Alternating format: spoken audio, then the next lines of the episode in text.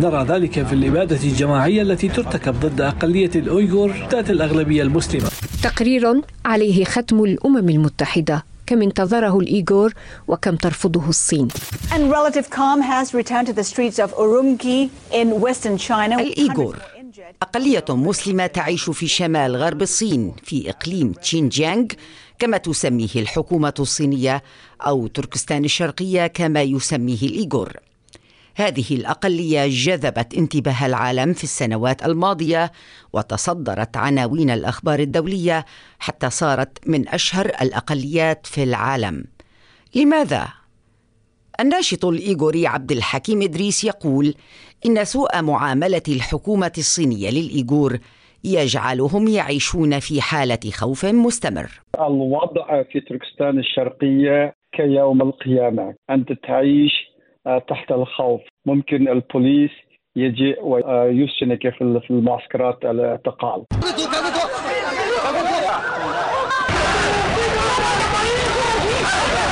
سوء المعاملة والاعتقالات بمئات الآلاف هو ما جذب انتباه العالم إلى الإيغور.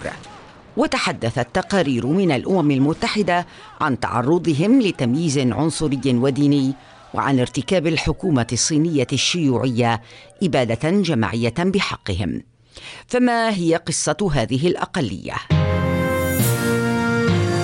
أنا انتصار يونس وأهلا بكم إلى بودكاست زوايا نروي في هذه الحلقة قصة أقلية الإيغور المسلمة في الصين بمشاركة الناشط الإيغوري عبد الحكيم إدريس.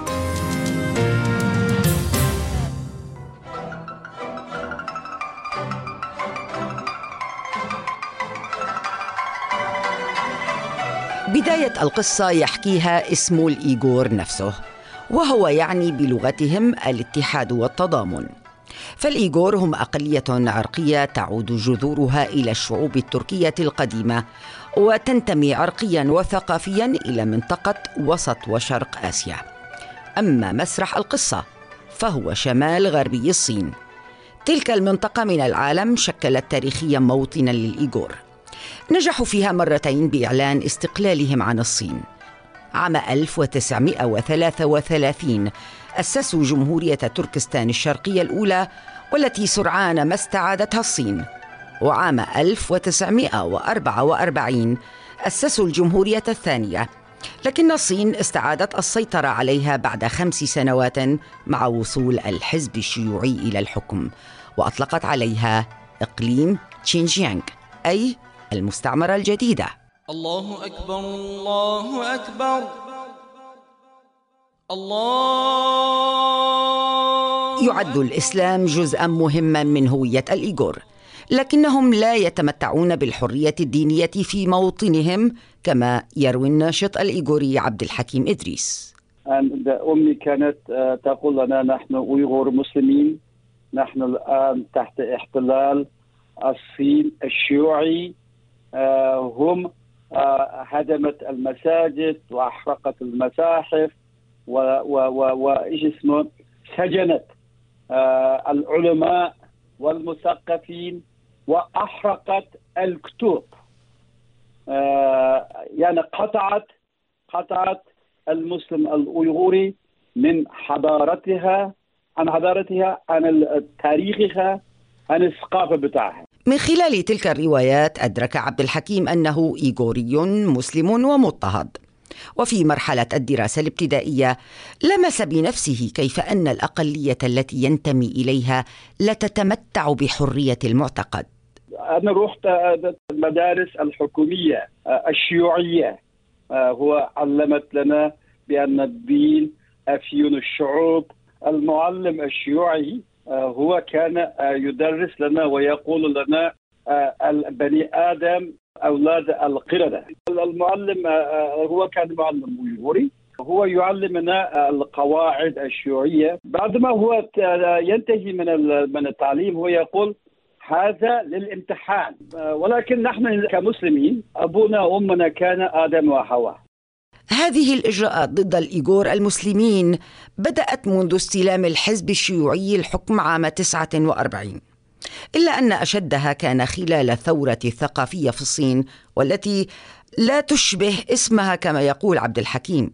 زمن ثورة الثقافية في الصين. في خلال هذه الثورة هدمت الأخلاق والإنسانية. على سبيل المثال في حين الثقافة ثورة الثقافة الولد كان يضرب الأب. الأب يقول هذا الولد هو إيش اسمه؟ مش شيوعي حقيقي. في تلك المرحلة ضرب رجال الدين في الشوارع واقتحمت البيوت أخذت منها المصاحف والكتب الدينية وأحرقت علانية في الشوارع. وفقد المسلمون الصينيون مخطوطات نادرة وأغلقت المساجد وألغيت العطلات الإسلامية ومنع المسلمون من ارتداء ثيابهم القومية. الثورة الثقافية حملت اسم ثورة البروليتاريا وكانت صراعا دمويا على السلطة داخل الحزب الشيوعي وأدت إلى مقتل مئات الآلاف على مدار عقد من الزمن. وبعد مرور ثلاثة عقود على وصول الحزب الشيوعي إلى الحكم أي في عام 1979 منحت الصين بعض الحريات للمسلمين الإيغور. كان عبد الحكيم إدريس حينها في الحادية عشرة من عمره. ما بعد الاحتلال السوفيتي لأفغانستان 1979 عند من من من مساعدة الاتحاد السوفيتي لفيتنام أن هناك كانت الحرب ما بين الصين وفيتنام في 1979 في ذلك الحين الصين كانت ما بين القوسين. الصين الدين شاوبينغ كانت عنده سياسة الانفتاح تسامح وغطوا عيونهم. يعني هم أعطوا لنا بعض الحريات. فتحت فتحت المدارس المخفية خفية. يعني مش معلنة. كمان بنيت المساجد. سقوط الاتحاد السوفيتي عام 91 أقلق قيادات الحزب الشيوعي الحاكم في الصين. بكين اعتبرت أنه نتاج للنزعات القومية الانفصالية لدول الاتحاد ما جعلها تنتهج سياسات أكثر تشددا ضد الإيغور وضد حركة تركستان الشرقية الإسلامية التي تنادي باستقلال الإقليم. الصين حملت الحركة مسؤولية أكثر من 200 هجوم وصفتها بالإرهابية في إقليم شينجيانغ بين عامي 1990 و 2001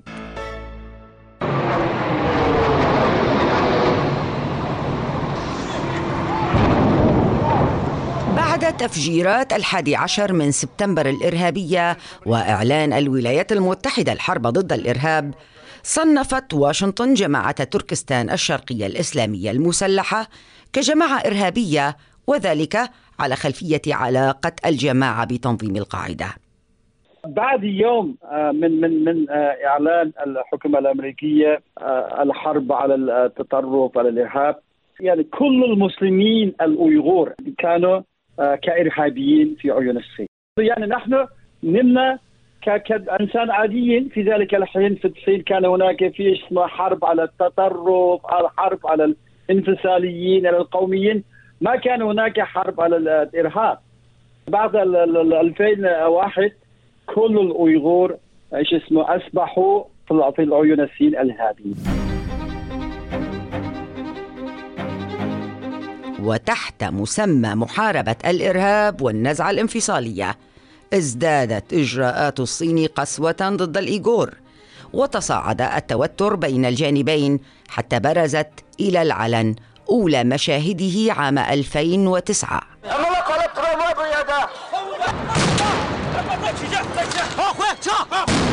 في هذا العام وقعت اشتباكات في عاصمة الإقليم أورموتشي بين مسلمين إيغور وآخرين من قومية الهان. قتل فيها نحو 150 من الطرفين واتهم الإيغور حينها بكين بالتحيز للهان. ازداد التوتر بعد هجمات استهدفت إقليم شينجيانغ بين عامي 2009 و 2014 نسبتها الحكومة إلى إسلاميين أو انفصاليين إيغور. ومنذ ذلك الحين يخضع الإقليم لمراقبة مكثفة بواسطة كاميرات عالية التقنية وعناصر أمنية لرصد ما تعتبرها الصين علامات على التطرف الديني والتي تشمل امتلاك كتب عن الإيغور أو سجادة صلاة أو نمو للحية أو حتى ارتداء الحجاب الإسلامي. آه لما تقول الصين آه نحن ندير الإيغور بالقوانين ماذا تعني بالقوانين؟ عندهم قانون تقول لو أنت تصلي هذا جريمة، هذا هو قانون. لو أنت تقول السلام عليكم هذا جريمة، هذا هو أنت آه، إيش اسمه أصولي آه، متطرف. هناك عندهم في قانون لو امرأة عندها حجاب هذا هو آه، ضد القانون. هي متطرفة. لو أنت تروح إلى المسجد وتصلي هذا ضد القانون، هذا قانون موجود في الصين. حتى هم يقولون الاعتقاد الإسلامي كفيروس.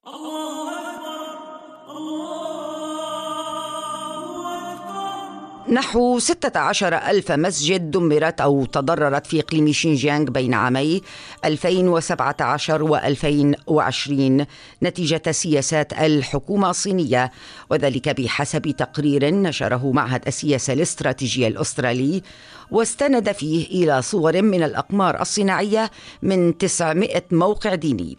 نشطاء إيغور قالوا إن من بينها مساجد تاريخية لأقلية الإيغور بعضها مسجل ضمن التراث العالمي.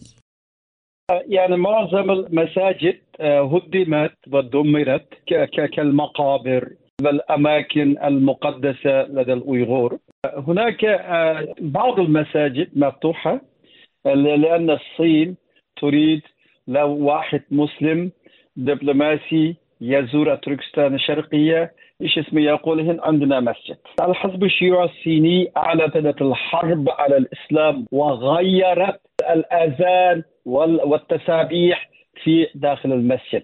يعني هناك قليل من الناس هم يجبرون إلى الذهاب إلى المسجد لكي الحزب الشيوعي الصيني إيش اسمه تقول للعالم عندنا في مسلمين هم يصلون.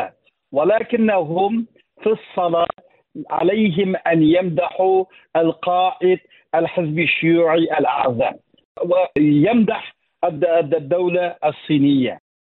وتنفي الصين هدم المساجد وتقول إن تلك شائعات مغرضة.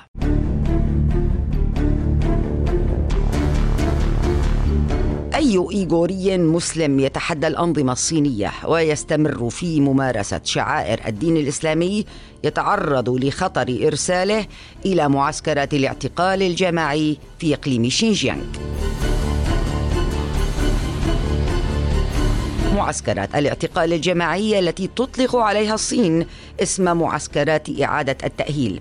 هي أبرز مظالم الإيغور وأكبر مخاوفهم.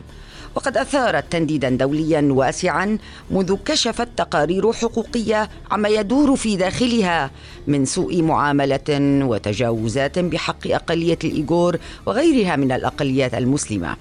تحتجز الصين في تلك المعسكرات أكثر من مليون مسلم إيغوري في ظروف قاسية. هناك أكثر من 200 كانوا آه، قد سجنوا آه، في المعسكرات. هم خرجوا. بعد ذلك 12 منهم تحدثوا آه، حكوا لنا الأوضاع الحقيقية في داخل هذه المعسكرات. سجين مسبوق قال لنا لو أنت تقتل أنت تقتل خلاص تنتهي الحكاية. ولكن تحويل وتعويل وتغيير شخص واحد إلى شخص آخر في هذه الحالة من مسلم ايغور إلى خان صيني شيوعي هذا أبشع من القتل. بعدين هناك في التعذيب والاغتصاب ونقل ونقل الأعضاء من بعضهم. كمان أنت تعيش تحت الجوع أنت لا تستطيع أن تروح إلى إيش اسمه دورة المياه أنت لازم لو عندك لازم تتعامل دورة المياه تعمل أمام الناس. الصين تقول إن المعسكرات تحارب التطرف وتقدم التدريب المهني لشعب الإيغور غير أنها لم تستجب لدعوات الناشطين من أجل فتح المعسكرات للزائرين لإثبات ذلك. الأمم المتحدة قالت إن الانتهاكات الصينية لحقوق الإيغور قد ترقى إلى جرائم ضد الإنسانية. وأكدت مصداقية التقارير الواردة عن أنماط التعذيب وتفريق العائلات. هذا التفريق حصل في عدة مدن في الإقليم بحسب عبد الحكيم. فصول المظالم الإيغورية لا تنتهي عند هذا الحد فقد اتهمت الأمم المتحدة الصين بإجبار المعتقلين في المعسكرات على العمل بمبدأ السخرة. وقالت منظمات حقوقية دولية إن الحكومة الصينية أخضعت الإيغور لعمليات إخصاء إلزامية للحد من تكاثرهم ومنعتهم من الصوم في رمضان أو الصلاة أو إقامة المآتم على الطريقة الإسلامية. ويشكو الإيغور أيضا من القمع السياسي ضدهم بتدفق المهاجرين من قومية الهان إلى إقليم شينجيانغ ويخشون طمس ثقافتهم. فقد استقر نحو مليوني شخص من تلك القومية في إقليم شينجيانغ خلال العقد الماضي. وبعدما كان الإيغور يشكلون الغالبية في الإقليم قبل استيلاء الشيوعيين على الحكم باتوا اليوم لا يشكلون إلا 45% من سكان الإقليم. الولايات المتحدة التي تدعم حقوق الإيغور رفعت اسم حركة تركستان الشرقية عن لوائح الإرهاب. واتهمت الصين بارتكاب إبادة جماعية وجرائم ضد الإنسانية بحق الإيغور كما فرضت سلسلة من العقوبات على مسؤولين صينيين وشركات تعمل في إقليم تشينجيانغ Uh, unfortunately, the PRC's genocide and crimes against humanity against predominantly Muslim Uyghurs. هذه التقارير الدولية والمواقف الأمريكية من ممارسات الصين في إقليم شينجيانغ وضعت قضية الإيغور في عين المجهر الدولي ويبدو عبد الحكيم متفائلا بأن تصبح قريبا على رأس الاهتمامات الدولية بعد أوكرانيا. نظرا ليس فقط للوضع الإنساني بل لغنى الإقليم وأهميته الاستراتيجية. هذه منطقة غنية جدا بالموارد الطبيعية يعني من الذهب إلى أورانيوم إلى الغاز والفحم كمان في شيء اسمه قطن في الزراعة كما تعرف حاكم الشيوعي الصيني آه، الظالم موجود ويقول نحن نعمل شنجان مركز الاقتصاد الصيني. جيوستراتيجية تركستان الشرقية مهمة جدا. لو أنت ترى تركستان الشرقية تقع آه، في الشرق الصين في الشمال آه، الروسية في الجنوب هند كمان عندها جيران كأفغانستان عندها كمان في جارية باكستان نفس الشيء في بنغلاديش آه، أنا أرى آه، إن شاء الله في الاستقبال 30 40 سنة هذه المنطقة تكون آه، في مركز العالم بعد الأوكرين عبد الحكيم ينظر إلى المستقبل بأمل ويقول إن ما يتوق إليه شعب الإيغور هو العيش بحرية وسلام. الأيغور كإنسان كبقية الإنسان تريد أن تعيش في أمان في سلام. آه، يعني وهو مش خايف على آه، ماله بيته أولاده. ولكن الحكومة الصينية الشيوعية دبرت كل الأدبار لقتلهم لسجنهم. للاغتصاب بناتهم وتربية الأولاد الايغوريه الجديدة كحان آه، الحان الصينية. يعني ما الصين الحكومة الصينية ما تركت أني فرصة للايغور ما عدا استقلال كتعيش في حرية كإنسان. عبد الحكيم إدريس وهو أحد مؤسسي مؤتمر الإيغور العالمي واتحاد تركستان الشرقية في أوروبا. كان لا يزال في الثامنة عشرة حين غادر موطنه. هو يشتاق لوجه أمه التي لم يرها منذ ثلاثين عاما. أنا أقول آه، أمي أنا ماشي آه، في الطرق آه، نحن اتفقنا عليه. أنا ليل ونهار أشتغل في سبيل الله في خدمة الامه التركستان الشرقية. أنا واثق جدا إن شاء الله سوف نلتقي لو ما, ما, ما مش ممكن في هذه الدنيا في الآخرة. أشوفك هناك. ابنك عبد الحكيم إدريس. برسالة عبد الحكيم إلى والدته تنتهي هذه الحلقة من بودكاست زوايا. إلى اللقاء في حلقة جديدة.